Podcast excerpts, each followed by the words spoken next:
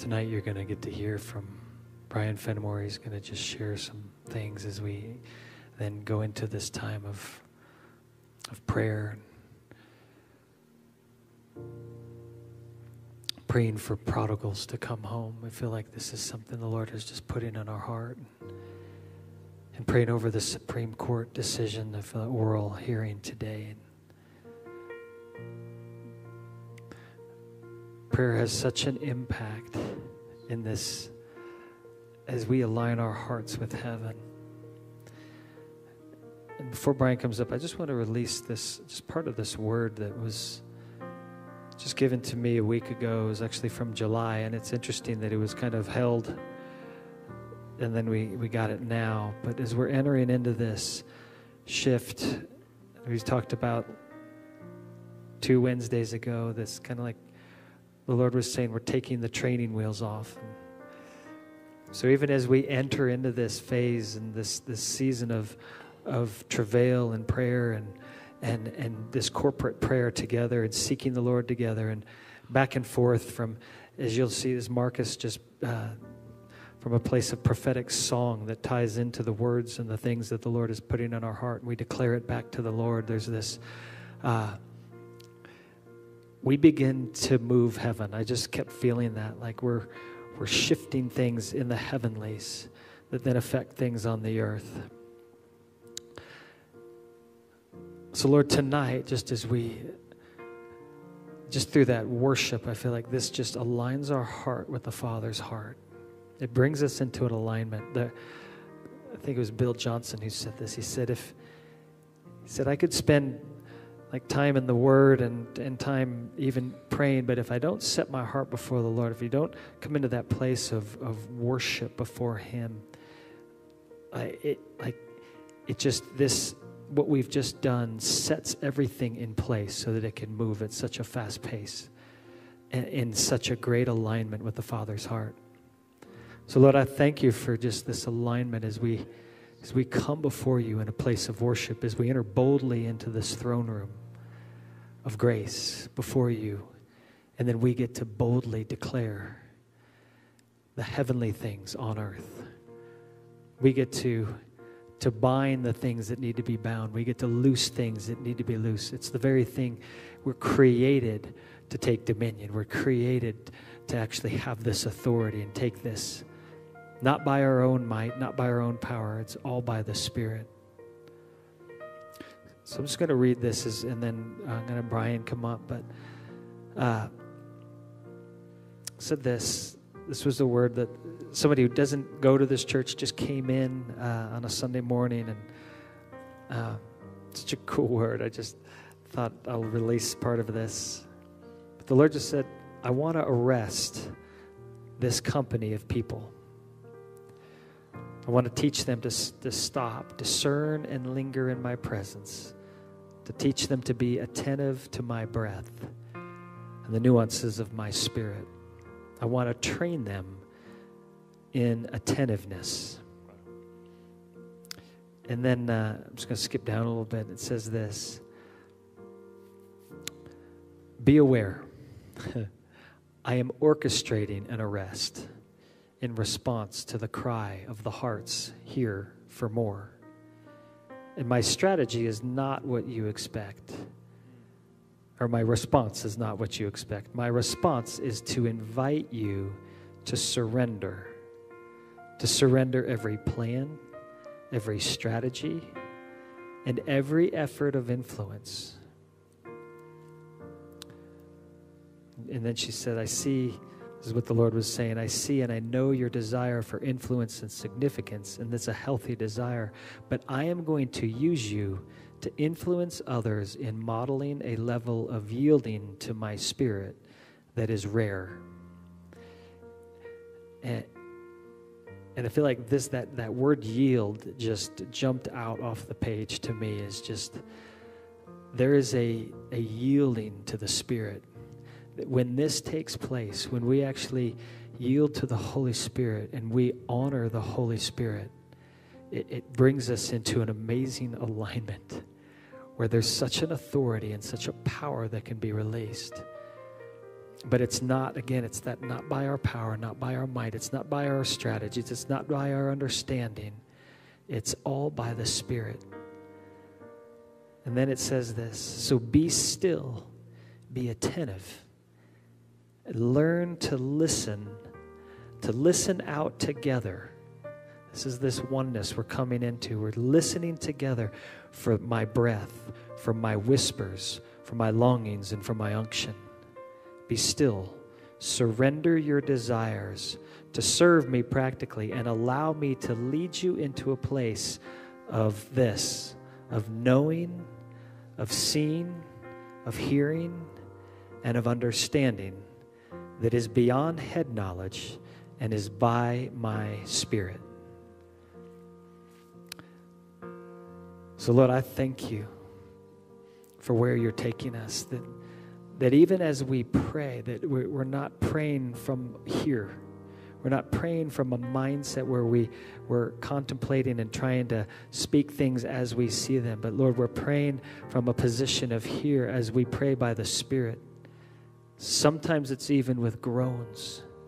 Sometimes it's even with words that cannot be expressed because it's the heart of the Father in such a deep way that all we can do is groan. All we can do is pray in the Spirit. Other times, I feel like there's things that will be revealed. There's scriptures that He's going to lead us to, and we're going to declare them into situations. So, Father, I thank you. Lord, teach us how to pray. Teach us how to effectively pray in this season. Lord, I thank you for your word that's a light unto our feet, it's a lamp unto our path. Lord, may we use it as a weapon of warfare. May we use it to cut where it needs to cut, to, to drive truth into places where truth needs to be driven, to set people free where people need to be set free, to open the eyes of the blind, to break off chains of injustice.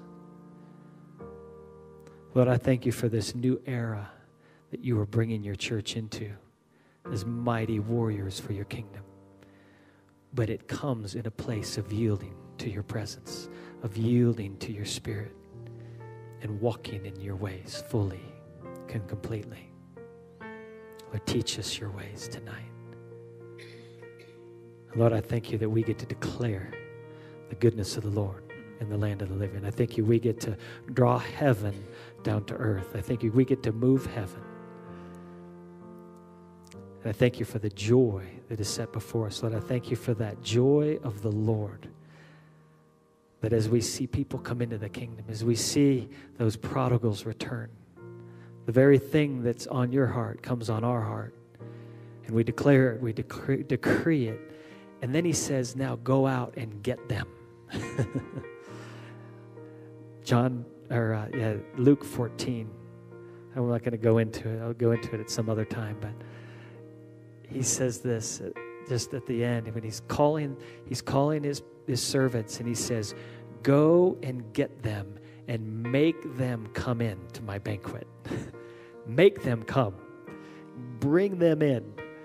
So, Lord, I thank you that tonight, as we even as we call out for prodigals, Lord, I thank you that as we've been doing this, as you've been setting this on our heart, I thank you that we're going to see the floodgates open, that many people will come into the kingdom. And then you're going to teach us how to come alongside them, mothers and fathers, raising up sons and daughters. Lord, I thank you that as we declare and we decree the shift in Roe versus Wade, and we see a shift where we see an end to abortion. I was feeling this. I just feel like as we as we pray for that, Lord, that we also pray for strategies from heaven for the church to actually know what to do with all these babies, with these mothers that have children that are, that are that are pregnant and don't know what to do. Lord, I thank you that you have the answer, and that's in the church. The church, you're going to give the church your answer that there is an answer. And I felt like the Lord was saying to begin to prepare now for what's about to happen. Begin to prepare for, for the things that I'm about to do, prepare for them now. Be ready. Be ready for the prodigals to come in. Be ready for this shift in the nation where there's going to be a need to come alongside mothers. Those that are pregnant and don't know what to do and don't know how to take care of their babies. Lord, I thank you that you're raising up a church that has your eyes, your ears, your understanding, and will walk in your ways. I thank you for the shifting that's going to happen in this nation. So we just give you the glory tonight. Lord, I thank you that we wait upon you tonight. We set our eyes upon you and our hearts upon you. Give us eyes to see, ears to hear. Give us understanding. And then may we walk in your ways in Jesus' name. Amen.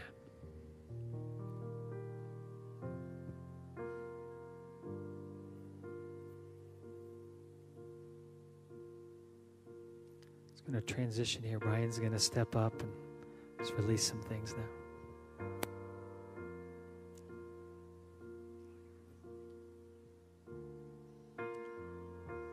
You guys uh, have your Bibles, please go with me to Matthew chapter 6, verse 7. Matthew chapter 6, verse 7. And as we're getting ready to pray, I just want to cover what Jesus says about prayer here to give us some fuel.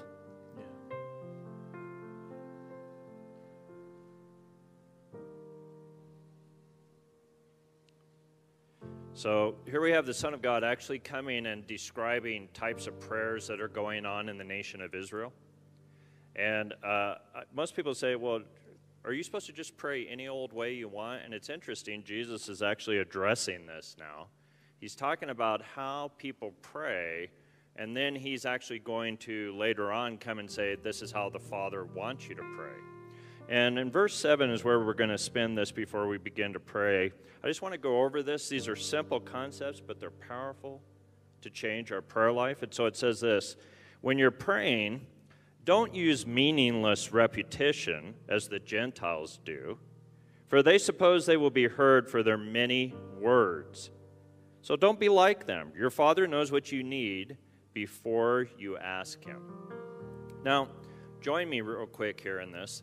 Uh, I have been teaching on prayer for 20 years now, and a couple weeks ago, I was getting ready to go do a conference in Minnesota, a prayer conference, and the Lord said, You need to go back to the basics, Brian. So I was looking at the, the word prayer in the original Greek, and this is kind of discouraging to say this to you guys, but in 20 years of teaching on prayer, I never looked up the Greek word. You, that's kind of simple. So there's two words, uh, two words that come together in the Greek New Testament that form the word prayer. Uh, pros yo nai mai, and so let's just work through that. Yo mai, what does that actually mean? It's the word for prayer, but it's very important. It's telling you that prayer is a circle that you enter into with God. So when I go to pray, it's like entering a circle of relationship. Now, this is important. It says when you come to pray, what you come, now this is the first part of the word, you come with a wish, a desire, or a formed prayer when you enter the prayer circle with God. Now, this is important. The Greek word, and the, I'm going to give you the next word that comes together here to show you how this word prayer is formed. That says how you come before God with a wish, a desire, or a formed prayer. Also, the Greek word means God comes into the prayer circle with you with what's called heavenly revelation and influence to inbreathe faith. Now, you guys get it? I can enter into the circle and talk to God, tell him how I think he should run the universe, every wish, desire, and form prayer, but until God enters in with revelation, breathes on me, and I step back with infused faith, I haven't done what the Bible calls prayer. Now, isn't that interesting? In fact, that's just a very powerful concept right there. So, he just gave you a word that someone came in here and said, You guys have got to learn to submit. Why is that? Because every culture thinks they're praying when they say things at God. They, ha- they have to learn the kingdom of God where God has to actually come into the prayer encounter and breathes on you. And so, this is where you learn to get into the rhythm of the kingdom. My goal in prayer is to hear, not to tell God how to run the universe. And so, I enter into the prayer circle. I'm supposed to have these desires, these wishes. That's the idea of casting my cares on the Lord. But until God enters in with revelation, breathes on me, and releases biblical faith, I haven't done this thing called prayer. The second part of the Greek word for prayer is this word pros. It's really interesting. And actually, it's a, it's a word of, it means an intensity, but it also means face to face. So, what is prayer? It's entering a circle to meet God face to face in an intense encounter. There's the emphasis of that word pros in the Greek New Testament means that God puts a emphasis on this. So if you do not do this, this is not called prayer in the New Testament. Isn't that interesting? And that's just the word for prayer. Now, in the culture of the day, they would have understood that. So look at the passage we just looked at. Jesus is saying that's what prayer is. This is what this word means. They would have understood that back in that day because of the way the word was used in the Greek culture. Now, but Jesus even says that when you're praying, don't use meaningless repu- repu- uh, repetition. Well, what is this word meaningless? If I go into the prayer circle and I'm supposed to have God breathe on me and release faith inside of me, then I can't be saying meaningless things. The word meaningless is actually the Greek New Testament word for vain words. Now, you have cultures and false religions around the world entering into what they call prayer. And they have a lot of different models of it, and a lot of it has to do with either figuring out the right way to say something or saying it for a long period of time. And in the New Testament, the Bible actually says, you were formed for the power of God to rest on you. That's what prayer is, is engaging the Spirit of the Lord and then coming into agreement with Him so He releases power to transform something. Anything that does not align with that is called vain. What does that mean to be meaningless or vain? It means no power. Now, we're about to enter into a time of prayer, and so we don't want to just talk with no power right? I don't want to pray for the, the, the United States to change their opinion on something and the power of God isn't released on that. That's not biblical prayer. And Jesus is now addressing this. And, and see how intense that is? The Bible's actually coming to you and I and having a conversation with you. This is how we start off in prayer, but Jesus now wants, he's now working with the nation of Israel. This is what prayer actually is. Prayer isn't just saying things and going to a meeting and talking and saying and saying and saying. It's connecting with the influence of God and meeting Him and watching Him release His power in a situation. And then it says this that, uh, the Gentiles do this, they suppose they'll be heard for their many words. And then it says, the many words here is this uh, term, you guys will enjoy this. It has to do with repetition or longevity. It means long winded. So, are you guys ready for this? Time without the presence of God doesn't equal release of the kingdom. So, if we show up in a room for six hours and roll around on the ground and swing on ropes and everything, and we do not connect with the Spirit of the Lord, we have not accomplished anything. The Bible is now trying to mature the body of Christ up into prayer, and now it's having a conversation with you. Don't be long winded. Don't enter into prayer without the power of God, and don't think prayer is being accomplished unless God meets you and in breathes what He wants to do through the prayer meeting. Isn't that great that Jesus actually deals with that?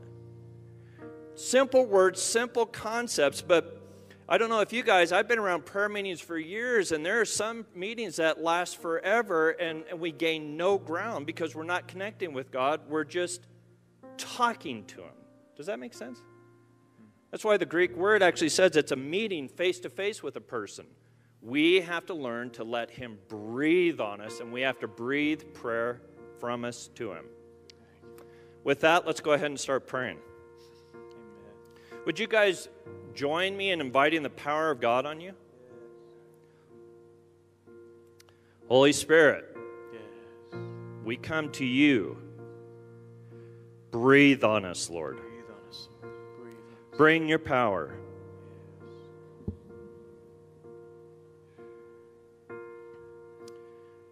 We know we can't pray as we ought, so we depend on you to lead us. Lead us, Lord.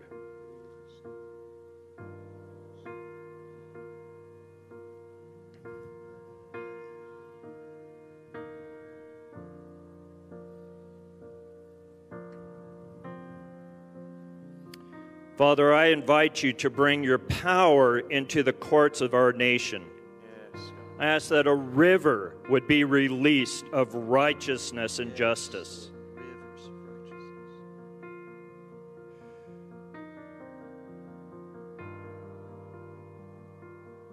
We bind the activity of the enemy to speak lies to these people, and we ask that truth would come to the surface.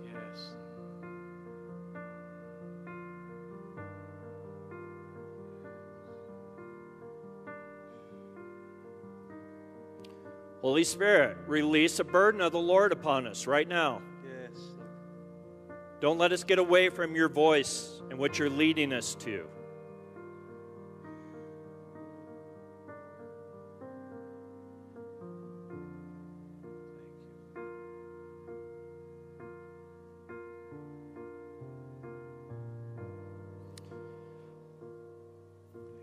Father, for the move that you're doing in our nation right now, we ask that your power would move two powerful ways, that you'd take the blinders off people, that they would see the glory of your Son, that you would draw them into your kingdom.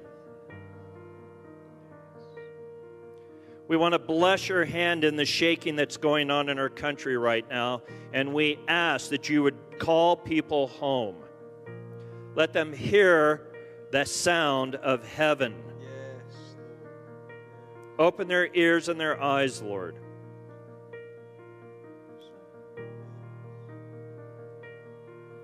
In the name of the Lord Jesus Christ. And we're going to turn it over for you guys. We're going to stay in the theme as Mike was talking about the salvation of family members and for the Lord to move righteously among the courts during this season. If you have the Lord breathing on you some, about something, come on up and we'll just open it up for prayer.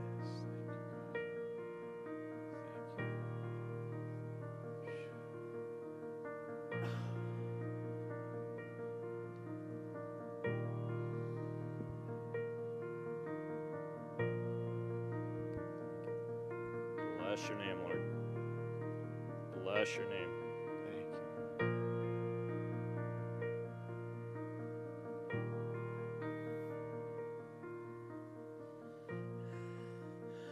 I love what Brian had to say. Some here who are part of the six in the morning prayer meeting that we call the Breakfast Club will know where this came from. But Brian, before you spoke, this has been simmering. Isaiah 45 says this, and this word is to encourage us, and I'm going to pray. Thus says the Lord to his anointed, to Cyrus, 150 years before he was born, Isaiah wrote this. Whose right hand I have grasped to subdue nations before him, to loose the belts of kings to open the double doors before him that gates may not be shut. I will go before you and level the exalted places. I will break in pieces the doors of bronze and cut through the bars of iron.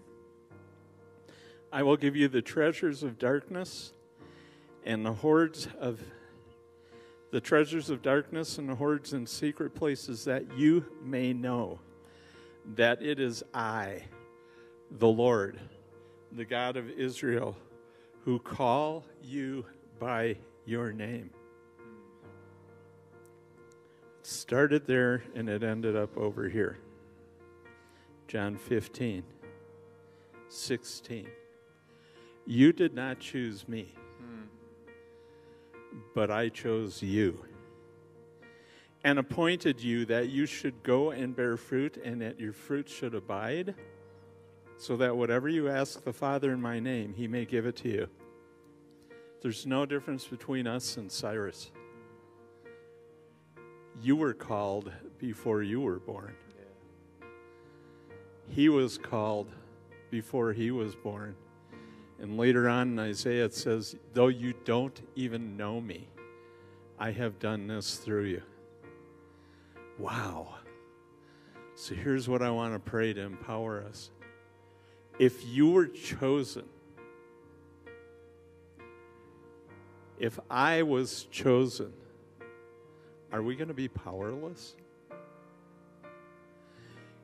If we were chosen by Yeshua, Jesus, that we would go and bear fruit, are we going to be fruitless? Anybody tell me what the answer is to that? No. No. You ready? Thank you, Father. Thank you, Jesus, that we did not choose you because we could come along during difficult times and say, well, yeah, I just chose to follow you. No, you chose each one of us. No different than Jeremiah. Before I formed you in the womb, I called you. We have been called by him for such a time as this, and called by him for the purpose that we might bear fruit, and that our fruit would be strong, and that our fruit would remain. So, Father, I speak fruit over this gathering. I speak fruit Yes. over the congregation we call the rock. I speak strong fruit, abiding fruit, remaining fruit, that our prayers are not in vain, Yes. that they are very powerful, that they are empowered by you, by you, and they're empowered by you for a purpose. So when we pray, thank you that our prayers are not meaningless repetition like the Gentiles, but that they're a connection with you. And that you've been waiting for us because you called us and you chose us. And because you called us and because you chose us, we are empowered by you to make changes. So we speak your presence into the court we call our Supreme Court Yes. which is subject to the Supreme Court, your court in heaven. And we speak the inflowing of your presence. There are justices, I know, I listened to the hearing today. We already know which direction they're planning on going. But there was a king in Egypt that had designs on Sarah, Abraham's wife, and you came to him and you so disturbed him in the night that he couldn't move forward. So, Father, disturb our Supreme Court in the night, Yes, disturb them in the day, disturb them as they're meeting, disturb them as they're walking on their way, disturb them when they head out of the courtroom to go down and get a hot dog on the corner from the vendor, disturb them wherever they may go, that they can't have peace until they come in alignment with you and that we move from despising children in this nation. Turn the hearts of fathers to children. That's key.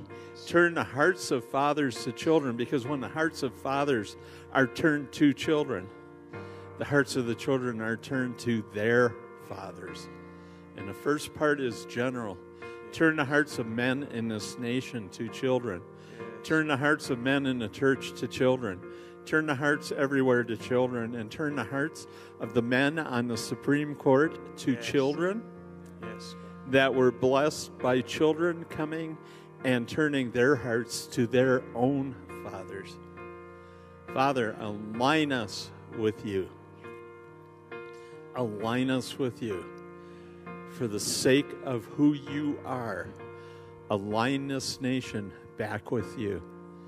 And let a whole new era in this nation begin because the Supreme Court has had no rest until they rest in your will. We ask these things in the name of Jesus, who chose us for such a time as this. Amen. Father, we know that you hear cry of every single child that has been sacrificed in the name of freedom. personal freedom. God, you've heard every cry as those child those children have breathed their last breath. And Father, right now we ask that in the night, as Steve said, those Supreme Court justices would hear those cries. Every cry. Yes. Every cry that has been put before the throne of the Father and saying, God, why? God, open their ears to hear as they're sleeping. Open their ears to hear as they're walking. Yes. That they would hear the cries of these children, innocence. Father, sacrificed on the altar of selfishness, sacrificed on the altar of uncaring. Father, open their ears to hear every single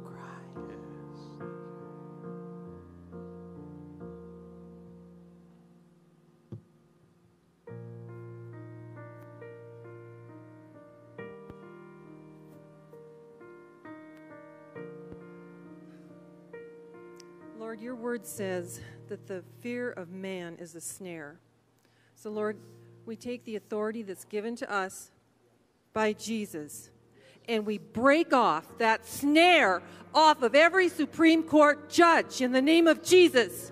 We break it off and we declare that they have the fear of the Lord. Yes. The fear of the Lord. And we declare that over prodigals too, that they wouldn't care what men say, they would only care what you say, Lord. In Jesus' name.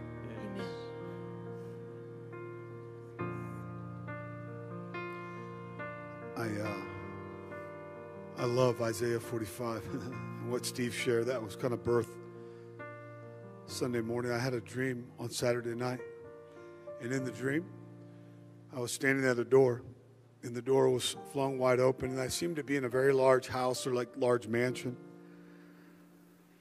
And I was just sitting there waiting for this man to speak, and he didn't say anything. And then the Lord, as I waited there, was like this, like just awkward moment of silence in the dream. And the Lord said, "Well, what are you going to do about it?" and He was waiting for me to lead him to the Lord. Over his shoulder, though, I could see this. Like I saw, I saw a, large, like front yard or front, like, like lots of acres, and there was this huge gate that was wide open in like the distance, probably like 200 yards away. And that's what took me to Isaiah 45. The Lord woke me up. I just gave you a snippet of the dream. And the part of Isaiah 45 that stuck out was this it says, This is what the Lord says to his anointed, to Cyrus, whose right hand I take hold to subdue nations before him and to strip kings of their armor. Can tell you this I feel like there are going to be kings that are stripped of their armor in this hour. And this is where this is where the dream was so focused on to open doors before him so that gates will not be shut. Let me repeat that. To open doors before him so that gates will not be shut. The Lord spoke to me and said, What are you going to do about it? Through my open door, through this man that was standing in front of me, and there was a gate far off. Understand that gates open into wide kingdom advancing spaces. Doors are like poignant kairos moments of, of, of, of like almost like divine appointments or um, mission, if you will. They're smaller doors. They're defined. They're, they're, they're defined by a purpose or a specific, uniquely identified purpose for what God wants to do. And hear this He says, if you don't answer the door, I'm going to close the gates. Are we answering the door? so that the gates will not be closed. That, that larger gate to this kingdom advancing, I believe this. And, and I can't remember his name, but he, he released it on Sunday morning. Mike had him come up, and he started speaking about Isaiah 45, just as I released it in the back room in prayer in pre service. But he related it to the Supreme Court. And I believe this I believe the gate that's wide open right now was the three new Supreme Justices that were put on the court uh, months ago. I believe now the door that is open is Roe v. Wade. I believe there's lots of other doors, but I'm just speaking to this one in particular. I want to share one other dream and I'm going to pray. And it's really quick. I had three dreams the week of August 10th. The first one was on August 10th. The one, the one of the three, the first one was on August 10th. It was all three of them were in that week. I was on the front of a bass boat. God speaks to me a lot through fishing. If you haven't heard some of my dreams and some of the visions I have, He speaks through fish and fishing quite often. I was on the front of a bass boat and I was looking down into the clear water, and there was this bass sitting on a whole bed of eggs that were unhatched. And he was swimming and just like circling this bed. And the Lord spoke to me in the dream. He says, He says, protect the unborn. This is back in August.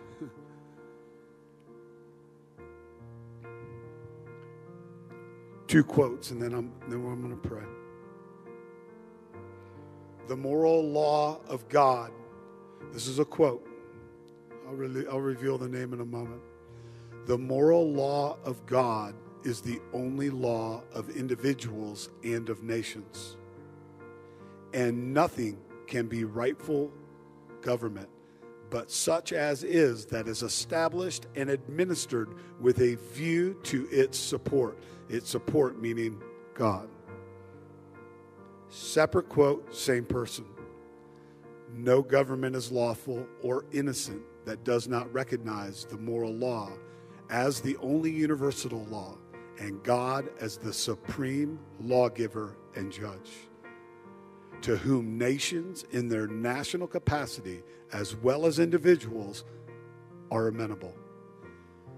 Charles Finney spoke that years ago. So, Lord, we do. We just thank you. I thank you that you are the judge. I thank you, even as I was praying in the back room before this service, Lord, Mike and others, I had this vision of the Supreme Court, and they all had seats in heaven. They were in the throne room, and they were looking back down upon the Supreme Court hearings today and the hearings to take place in the future. And I felt like the Lord, this, this vision was saying, pray for them that they would have a different lens that they look through, a different lens that they would see things through from a higher position, an elevated status from heaven down to earth. God, I thank you that in this hour, Lord, our prayer, Lord, has the power to bring heaven to earth, Lord. God, I thank you that heaven would invade the Supreme Court, Lord, and that unborn babies would be protected, Lord. I thank you, God, that you would be a voice for those that have no voice, that we would be a voice for those that have no voice, God. I thank you that truth will reign in this hour, Lord. And I thank you that love, God, would wrap truth just like a present, Lord, just like the present, the miracle and the gift of life, Lord, that it would be wrapped up, Lord, and delivered to doorsteps, Lord, to the doorstep of the capital of the Supreme Court hearings, Lord, and that you would hear the hearts of your children crying out. Wow. Lord, I just thank you. I thank you that in this hour it's time for the church to shine. It's, our, it's time for us to speak the truth into a world that's been lost, that, into a world that has so much rhetoric and other things taking place. Lord, I thank you that we could be the truth, that we could be the light, that the Christ in us and the light shining from us, Lord, would shine in this hour, that love would fully manifest inside each and every one of us that love would be fully manifest to shine the light into a lost and dying yes. world in this hour, yes, Lord. God. God, I thank you for a wisdom from heaven, Lord. Not the wisdom of man, not the wisdom of this world, Lord, not the wisdom of this age, but a wisdom from heaven. Lord, I thank you for your word that says in Proverbs 4 at all costs, get understanding. The beginning of wisdom is this it says, get wisdom. Whatever it takes, whatever the cost, pay it. Get understanding, get revelation, get your arms around what it looks like to have heavenly wisdom given by our Father, by the judge, the one and only, the one that sits on the Supreme Court seat, Lord, the one that stands and looks down upon his children, God. God, we thank you for it in this hour, for a wisdom from heaven being bestowed upon those in leadership, Lord, those in government, And God, even as that word in 45 1, Isaiah says, that you will remove armor from kings. Those that do not see through this lens, those that do not see you, Lord, those that do not have your will, your interest in mind, Lord, yes. you're going to remove the armor. And Lord, I thank you that you would. To the timing of it, I do not know, but God, I know that you're going to strip many kings of their armor. God, we pray right now. We pray right now for the protection of your armor, Lord, that you speak of in, Ephesians 6, Lord, 10 through 18. That God, the boots, the belt, the sword, the helmet, Lord, all of it, Lord, that we would 24 7, 365 be completely immersed in the armor in this hour. That's what it takes when we go to battle, Lord, and we're in a battle. I don't know where you're at, but if you haven't noticed, we're in a battle. We're in a battle. We're in the greatest battle of all of history, I believe. There's a lot of battles that were fought with gun and knife and guns and swords and all those other things, all the carnal weapons. I believe that this is a war, this is a battle that's being fought with spiritual weaponry. And we're the special ops team. Us in this room, right here. We're the special ops team. The other churches that are praying and interceding just like we are, they're the special ops team. Here's the cool part we have the divine privilege to actually intercede and contend for all of history here thereafter. Think about that. History's being changed in this hour, literally, and we have the privilege to step in and be a part of it.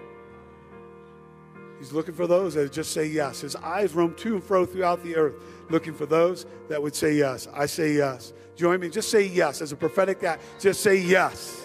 Yes, Lord, we, we say yes to your word. We say yes to your calling. We say yes to your eyes that roam to and fro throughout the earth, looking for those that would be enlisted and given the privilege to walk with you, Lord, and change all of history for all of time.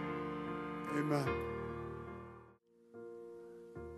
I just want to teaching for a second here, but I just want to encourage you, just as, as Marcus is is doing that.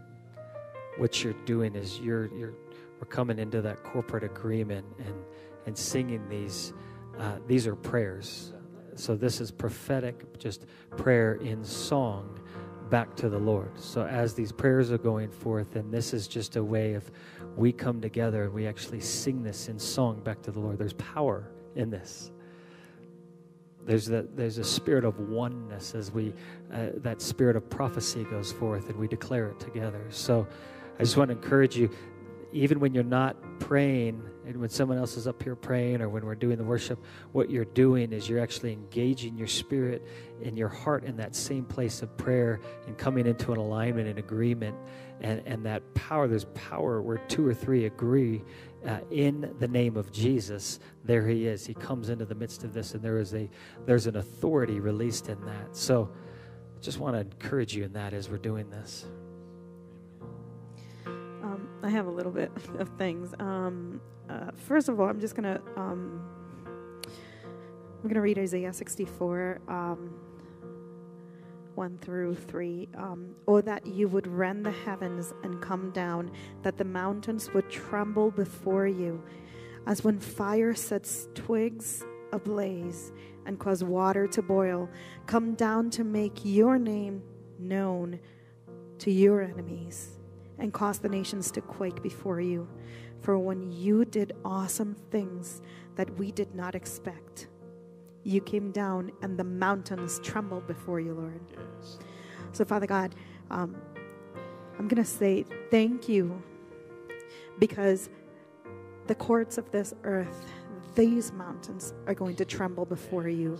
And we are going to see things that we did not expect happen, Lord, because every single one of those judgments that have been called upon us, Lord, Father God, where the enemy thinks that he is lying to us and showing us and laughing at us, trying to tell us that Jesus, the Son of God, is one that was just murdered. Where guess what? He has lied to us because he's allowed us to see our children be murdered. Father God, we no longer accept that. We refute that in the name of Jesus. And we say, Thank you, Father, because your Son died for us so that we may live for you. And our children will no longer be sacrificed. We thank you for that, Lord. And as as Brian was was um, teaching, the Lord just took me down to Leviticus three, and in Leviticus three, our Father showed us a fellowship offering, a peace offering, who is Jesus, the Son of God. And three times he shows us how we are to sacrifice. And it, it's, it's just five simple steps. Every single one of those three sacrifices are five simple steps. And they are, the first one is to lay down our head for us to lay down our authority receiving God's will instead of ours, right? Then we are to slaughter it in front of the tent of meeting. We're to lay it down before the authority of the church, who is Jesus. Then we are to sprinkle that blood onto the sides of the altar. We are going to sprinkle our life into the inner personal life, which is our relationship with Jesus Christ. Then we are to burn that fat from the kidneys, anything and that liver that takes all of those impurities away, which actually bring that aroma to the Father. We're to give our excess to the Lord. Then we are to burn it as food until the altar, to purify with fire, giving a rich aroma unto the Lord. Then we are to present it, present ourselves before the Lord, and dedicate our lives unto the Lord. So, Father God, today, we dedicate ourselves, we dedicate our children unto you. We no longer desire to let them be slaughtered. In the name of Jesus, we rebuke that and we repent from it, Father God. And we say, Yes, Lord, we are here dedicating our lives unto you, Lord Jesus. Our hearts are burning for you, and we no longer receive that which was done back in the 60s and in the 70s, allowing our children to be burned and thrown and tossed away, Lord. We don't want that anymore. We say, You reign, Lord Jesus. We say, Our children are sacrifices to you, Father God. No longer will we allow that life from the enemy. We thank you, Father God, because not only are we letting that go, Father God, but we're receiving that which you have for us, Lord. We want all of our prodigals to come and be dedicated, rededicated to you. Every single one of them, Lord Jesus, we open our arms, we open our hearts, Lord Jesus, saying, We no longer hold on to any grudges, we no longer hold on to any hurts, Lord. We say, Bring them onto you. And from that, I will tell you, I've been praying for 12 years. I prayed for one of my sons who, at the age of 15, left my home. Never once did I ever see him or hear from him. The day before Father's Day, he called me repenting. Not only that, but God is so good that Jeremy and I have been praying for his dad, a man who turned away from the Lord. And this weekend, he said, Please forgive me. I repent. I've given my heart, rededicated my life to the Lord. It's like, I want to have a relationship with my sons. I want to make amends with you. you know, God is so good that when you forgive and you let go and you laid at the feet of the cross, when you laid at the feet of the altar, He responds because you're not doing it out of your own selfish notion, you're doing it for His glory. And don't allow the enemy to lie to you. Don't allow your anger to hold on. Let it go. Just trust that He knows what He's doing. I'm going to ask Sharon to pray into that. Just pray for prodigals. Pray for those that, as you saw uh, your ex husband just repent and then you saw your son come back. There's many that have not. And so let's just agree in that place of, okay, we just saw the testimony of this. We're just calling them in. So just those that, that you may know that have have turned or have turned away or and there's many that we we don't even know them, but they're they're coming into the kingdom. Prodigals, sons of and, and daughters of maybe of, of other parents that uh, that are coming back into the kingdom. And so uh, there's so many that the Lord is bringing back in. But I'm just Sharon's just going to pray into that. Let's agree. So, Father God, I want to thank you for giving us the opportunity, Lord Jesus, to bring each and every one of those names that you you know they are in your heart, Father God. I just pray, Father God, that each and every one of those individuals that have turned away, Lord Jesus, that have shut their ears and shut their eyes before you, Lord Jesus, I pray that, that scales may fall off, that ears may be open in the name of Jesus to hear the name of the living God, to hear their Papa calling on to them. Lord Jesus, I pray for a rekindling of their hearts, of their spiritual hearts to be reawakened, that they may have a desire to come back to you, a desire to just love you and want more of you, Lord Jesus. I pray, Lord Jesus, that as we are on our knees, Lord Jesus, that they may not hurt, that we may simply get more strength from you, Lord Jesus, that we may continue to pray and hear, Lord Jesus, testimonies from every other people so that we can continue to pray and we can see them come, Lord Jesus, to you at your feet, whether they're in here or whether they're in another church, Lord Jesus, at a different state, Lord Jesus. I just pray that each and every one of them may hear the your voice, Lord Jesus, from each and every one of those individuals that know you, Father God. I just pray, Lord Jesus, that not only you strengthen us, Lord Jesus, but you allow these individuals to turn their hearts to you, that their hearts may be tender, Lord Jesus, to hearing you, to wanting you, that they may be hungry for you, Lord Jesus, and they may say, No more, no more lies. I believe the voice of my Papa. He is calling me, and I say, Father, forgive me. Father God, I want you. Come into my life. Let me come to you, Lord Jesus. And as they see you running towards, that they may run to you, Lord Jesus. I just want to thank you for that, Lord. In your holy and your precious name, Lord. Amen.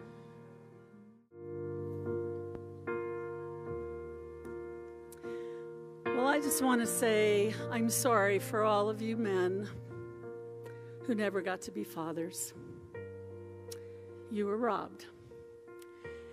And yet, a lot of what we're praying about doesn't start at the Supreme Court. It starts in your heart. Because when you exploit women and when you go into pornography and the lust of the flesh, you hurt women. And so there's a lot of forgiveness that we need to extend to you as women, but there's a lot of repentance that you need to do to women. And you know, none of these things are new. Tamar was raped. A lot of women were raped in the Bible. It's a sin. And God came with his precious blood from his son to redeem us and to cleanse us. So I'd like to start with a prophetic word to men of this next generation. You are holy. And you are to be holy as He is holy. And I'm going to say something pretty radical from the frontier. And that is, is that if you think you have homosexual tendencies, you still need to be holy. You still need to be abstinent. You still need to be celibate. And I'm going to say this to heterosexual men you need to be holy. And you need to ask for the Holy Spirit to reign in your desires so that you do not abuse and exploit women. And so I'm saying this to you from a mother's heart because you can grow into men of God who have no regret for how you've treated a woman. And if you think that you have treated them well by paying for an abortion, then I have news for you. You need to learn how to love as Jesus loved. And so I start with that today because I now want to repent for women. One of the scenes in The Passion that has always undone me is when Jesus is whipped on the whipping post and he's taken away. But Mary, his mother, goes with a clean white towel and she bends down and she collects that precious blood. She's not a Martha who's just wiping it up. She's a Mary because she knows that blood is divine and that it's redemptive. And every time a baby is born, whether it's aborted or born naturally, it is born in blood. Guys, we have to get real. And a lot of this started with the church. I grew up in the church, and I didn't even know about abortion until the silent scream came. And I became a nurse, and I didn't know about abortion until the silent scream came. But I'm going to tell you what we serve a God in Matthew who it says is gentle and lowly of spirit. He endured for us all the way to the cross. And I think we as the church need to grow up and mature a little bit. And to understand that when we read the Word of God and when we ask for His salvation, the power of the Holy Spirit comes within us and redeems us and empowers us. And whether you go to a spirit filled church or not, you have the power of the Holy Spirit within you. So grow in that. And remember that John the Baptist washed with water, he baptized us with water. But what does it say of Jesus Christ? He baptized us with fire and with the Holy Spirit. And so, whether or not I'm talking to somebody who grew up in a church that was more religiously bent, you still have a responsibility to do what the word says. And by the grace of God, you will find the Holy Spirit empowering you. And so, one of the first prophetic words I want to speak over you all today for this next generation and wherever we are in our lives is that you can be holy as He is holy. And you can be a man or a woman of God who waits for marriage to have sexual intercourse. I'm sorry that this was not preached in the church earlier on, but I know for my kids, I want them to be pure of spirit, mind, soul, and body. And so, one of the things I want to say here, as we have prayed for prodigals, yeah, is this verse For unto you a child is born, a son is given, and the government is on his shoulder, and all those wonderful names, and he is called Emmanuel, God with us. It is poetic, circular, that this is Hanukkah. and this is at the Supreme Court level. It's not whether or not how did we get here. It's like, God, how did we finally get here? And so I want to ask you to pray with me for the prodigals who started more from the beginning. I want to remind you and pray, Lord, for Norma. She's dead now. Norma McCorvey was actually Jane Roe. She had three babies, and Lord, I don't know if they're all alive. I, I'm presuming from things I've heard, two of them are. And I know that one of them, at least, was not reconciled with her mother. And what abortion does is it tears that bond, Lord, between a mother and her child. And I praise you and I bless you that that's what you came to repair is that relationship between a mother or a father and their children. And so we praise you and bless you, Lord, that we can learn from this. And as the church, ask your forgiveness that Norma wandered. and that she had a hard life and felt she needed to go and get a, an abortion. Which, by the way, that baby was never aborted. It was born after the decision was made, so that child lives. And Father, I pray for Sarah Weddington, the attorney. She was a Methodist daughter, and she'd also had an abortion. Perhaps she was a prodigal. Where was the church? We needed to love her socks off and to hold on to her. I pray, Father God, for Jennifer Rikelman, the attorney, and I may not be spelling her name right, but she's an immigrant who came with Jewish parents. Lord, she has stood for abortion rights and what she felt were women's rights with the morning after pill and other things in the reproductive area. And Father, we ask you to hold on to her. We think about Ruth Bader Ginsburg, who died at the beginning of all of this and prepared and allowed a way for Amy Barrett to come on the Supreme Court. And so, Lord, you knew the circle that you were preparing for this very hour. When Roe versus Wade went down in January 22nd of 1973, and here we almost are to January again. And so, Father, I repent on behalf of a church that didn't uphold these kids, these girls, and talk to them about what it meant the privilege of being able to birth babies, the privilege it meant to be a parent, a mother, and where they are hurting so bad. And we've heard their chants and we've seen them when they marched with ERA. God, we ask your forgiveness that as the church, we shunned them when they got pregnant. We turned them out. We didn't let them finish school. Father, we left them destitute. But I thank you for the clinics that have arisen to help them to see unborn children in the womb so they know that there is life. And Father, for those clinics that have come around them with high chairs and beds, cribs, and strollers and food and jobs for moms. I thank you in our own church, Father, for the baby. I think it's Reagan, who was born to a mother who was drug addicted, and a family has taken her and loved on her, but taken that baby and declared and decreed life over this child. Father, help us to grow up and to rise up as the church. And I want to thank you particularly for Abby Johnson Lord, she was a Baptist girl who said, I sat in a pew next to people every Sunday, and nobody asked me how I was doing. Nobody asked me about abortion. I'd had abortions and gone on Sundays. That's what she said. And Father, she forgives us as the church, and she's gone on to be a clarion voice for the unborn.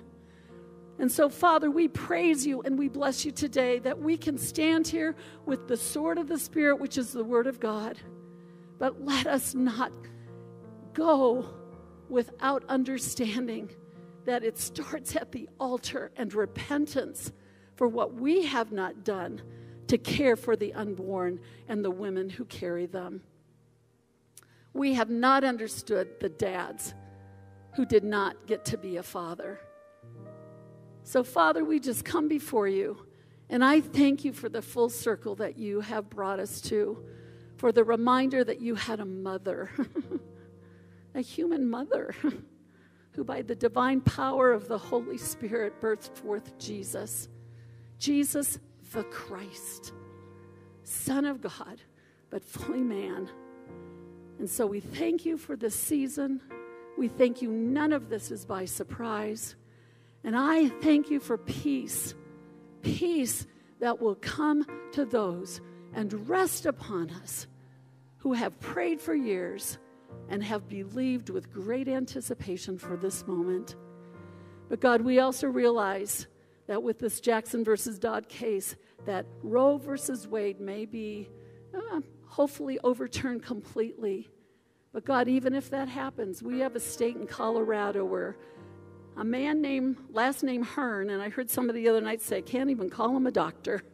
Doctors preserve life. This man takes life in Boulder, Colorado. And I pray for him. That's who I pray for, who is troubled at night. when late term abortion takes place. But even more so, I pray for the evangelicals who didn't vote and who didn't overturn that very law that we have in Colorado for late term abortion. Forgive us as the church. Fear of man has already been prayed. But God, we were negligent and we did not stand for truth. And way back in 1973, there were those who stood against Roe v. Wade. And I know, God, that you are well pleased with him. And so, Father, tonight I come before you with a mother's heart and thank you for your father's heart that has forgiven us and that has loved us, but has not kept us where we are, but said, move forward and love even more, give even deeper, and it will be to my glory and honor. In Jesus' name. Amen.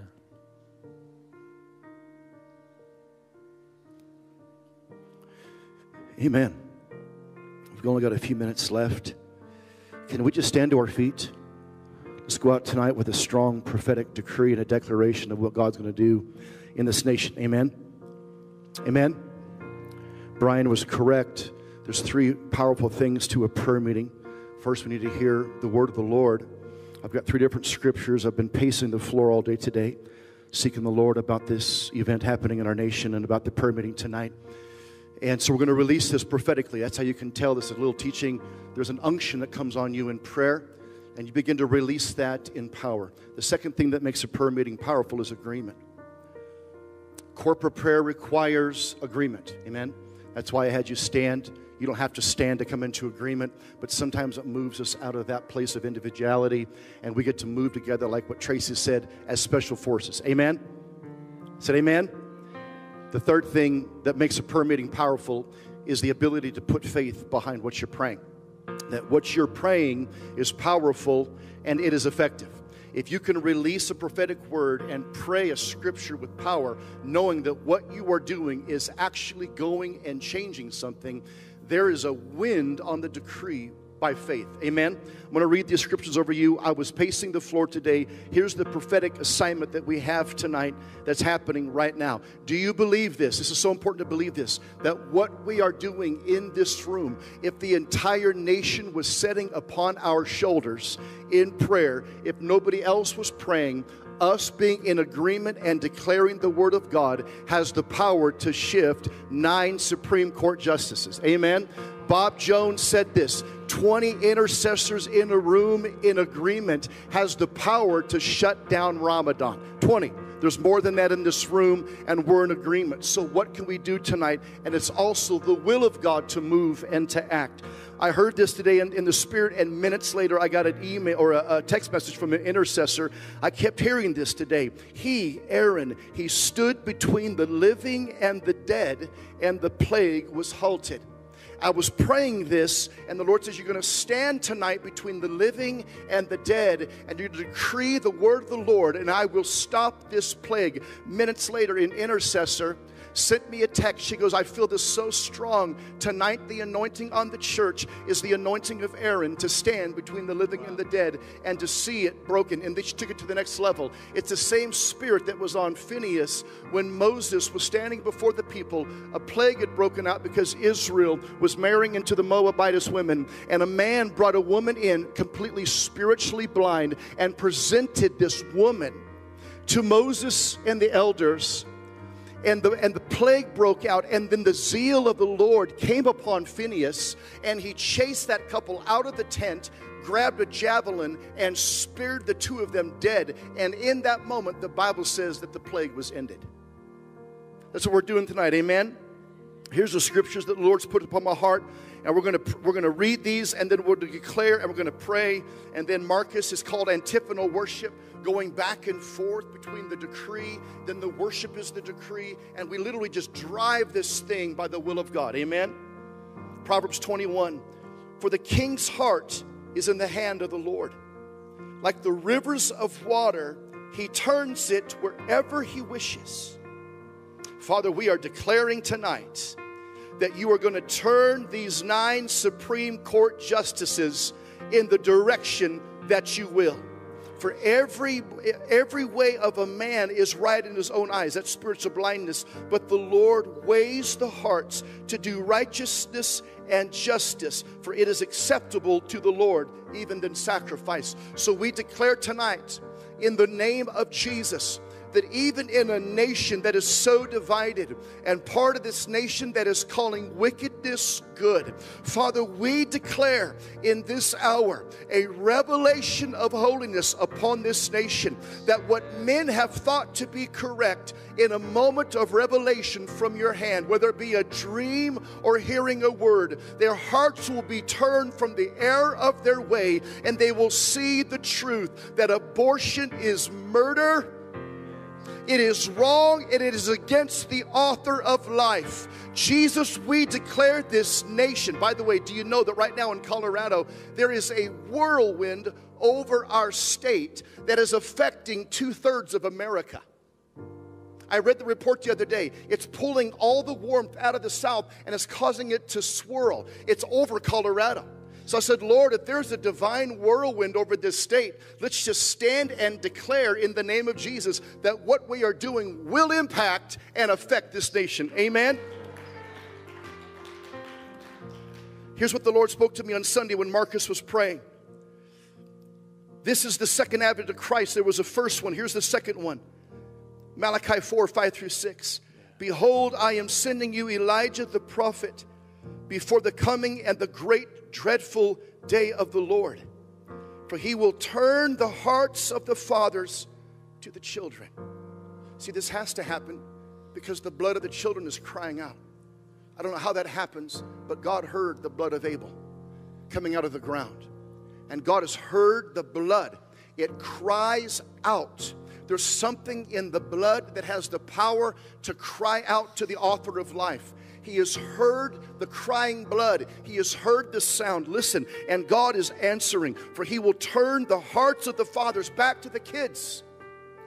A nation that wants, do you, do you know that the spirit of Baal, of Molech, Asherah, all these things that Jezebel was worshiping, the irony that Baal was not even about death, but in order to have promotion, you had to bring your firstborn child to be sacrificed for promotion. And that's what this nation has done. In order to have promotion, in order to get that job, I need to sacrifice this child because this baby will keep me from my dreams. And all of a sudden, Elijah on Mount Carmel goes to deal with the spirit of death on a mountain because all of Israel was being under this, this, succumbing to this witchcraft of Jezebel. And Elijah, one man in this, like a prayer meeting tonight, stands and commands the atmosphere of heaven to shift and calls a nation back to repentance. And in one moment, the witchcraft of Jezebel, of that spirit of Baal and Molech, was broken where people were passing their children through the fire the seven chambers that led up even to the spirit of Molech, the very last chamber, if you brought the highest sacrifice, which was your child, then you got allowed to go kiss the spirit of Molech, to kiss that, uh, that, that idol. The delusion that was on people to kill their children. And in that moment, Elijah came, and the hearts of the fathers, all of a sudden, a witchcraft was broken, and they were drawn back to their children. Amen. Amen. And here's what happens draw their hearts back to the children and the hearts of the children to their fathers. If we want to see prodigals come back, then we must first break the spirit of death, the curse of death, because the fathers will attract to the children. And here's where the prodigals come home. He said, and the children's attract back to their fathers. In this day, right now, do you know what's happening? The stage is being set for the great harvest, the coming home of the prodigals the one billion soul harvest that's been prophesied. And it's happening right now. For the Lord says, I'm going to come and I'm going to break this curse over this land. Amen. Ezekiel 36, 25 through 27. For thus says the Lord God, because they say to you, For you devour men and you bereave your nation of children, therefore you shall devour men no more nor bereave your nation anymore, says the Lord God. Ezekiel 36, and here's the promise He says, I'm about to do to a nation, I'm about to do to America. Then I will sprinkle clean water on you, and you shall be clean. I will cleanse you from all of your filth- filthiness and from all of your idols. I will give you a new heart and put a new spirit within you. I will take the heart of stone out of your flesh and give you a heart of flesh. And I will put my spirit within you and cause you to walk in my statutes, and you will keep my judgments and you will do them. Micah 2:13 here's the anointing the anointed one the breaker the messiah who opens the way. He shall go up before them liberating them. They will break out they will pass through the gate what Tracy said and they will go out. So their king goes before them the Lord at their head this whole entire turning of the Roe versus Wade and the justice of God as we come before the throne tonight, the very throne of God, we come before it with boldness. His throne is established upon righteousness and upon justice. God will have a righteous nation and he will release his judgment and his justice over these courts in the name of Jesus. It doesn't matter how hard their hearts may be, one dream, one revelation from God. Nobody could resist a touch from God in a moment in the night season. Nobody can resist an encounter with heaven. Our flesh cries out for the living God. And when Jesus comes and touches the hardest of heart, they can be converted in minutes. So no longer will we call these justices hard. We will no longer curse them by saying they have hardened hearts. We declare that all nine justices will come into agreement and cast down this demon spirit of death in this nation. So, Lord, we declare all of this, all of this turning of death, for the spirit of Elijah is coming before the great return of the Lord. Lord, we declare this is the hour of the greatest revival that we have ever seen. God, you are coming to recapture everything, for you truly are the desire of the nations. And Father, we declare that the righteousness of God in Christ Jesus will go coast to coast in this nation and from the north into the south. Father, we declare the hardest of hearts will be captured in this hour in the night seasons. Father, we bless this Supreme Court. We break every word curse off of them that has been spoken against them by the church. We've been not allowed to curse, but we have cursed them and spoken against them. Lord, we declare in the name of Jesus in the next 24 hours that their hearts would be captured by the spirit of life and the truth, and you would break the curse of iniquity and blindness off of their eyes in the name of Jesus. Even as Ezekiel stood at the valley of dry bones you challenged him Can these bones live? You wanted to hear the prophet bless and not curse. And that prophet didn't remind you of the iniquity of generation after generation after generation. That prophet prophesied life, and you answered because, Lord, you are a God of great mercy. Lord, we do not deserve your great mercy. This nation deserves your judgment. We deserve your judgment. We deserve death. Because, God, you are a God of great mercy who pardons iniquity. Father, we thank you even as sin is cleansed, God, into generation after generation. Father, we declare in the name of Jesus, let the mercy of God be on this nation. Let this demonic spirit over this nation be broken of spiritual blindness. Let eyes be opened in a way they never have before. And let the King of glory reign according to Psalm 24. For the King of glory is coming in. Jesus, we invite you into this nation that you would shift the hearts of these kings, these judges. You hold their hearts in your hands. And we declare even the water shall be shifted. Even how you shift water, you will shift their hearts in Jesus' name. Lord, disrupt Chief Justice Roberts. Disrupt him. Bring him to the end of himself and his spiritual blindness. We bless his voice to be a voice of righteousness, calling that court into alignment. We speak into every place that's dislocated into our justice system. Let righteousness rain down in the name of Jesus. We bless this nation. We bless the Supreme Court. We bless every circuit court judge. We declare righteous rule in this nation in the name of Jesus. Lord, let your kingdom come. Let your will be done on earth as it is in heaven. Amen. You, Lord. Let's give the Lord a huge hand tonight. Amen. Wow. Thank you, Lord. Just we're going to say this final word. The very end of, of Revelation. There's power in the amen. And uh, it's just that let it be so according to your word. Let it be so. So it's, it's interesting. The very end of the word of God, the very last chapter, the last verse of the Bible, it says, The grace of the Lord Jesus be with God's people. And the final word, Amen. Amen. So let's just declare this together. Amen just means let it be so. So we say, ready? One, we're going to say amen on three. One, two, three. Amen. Amen. God bless you guys. Have an awesome night.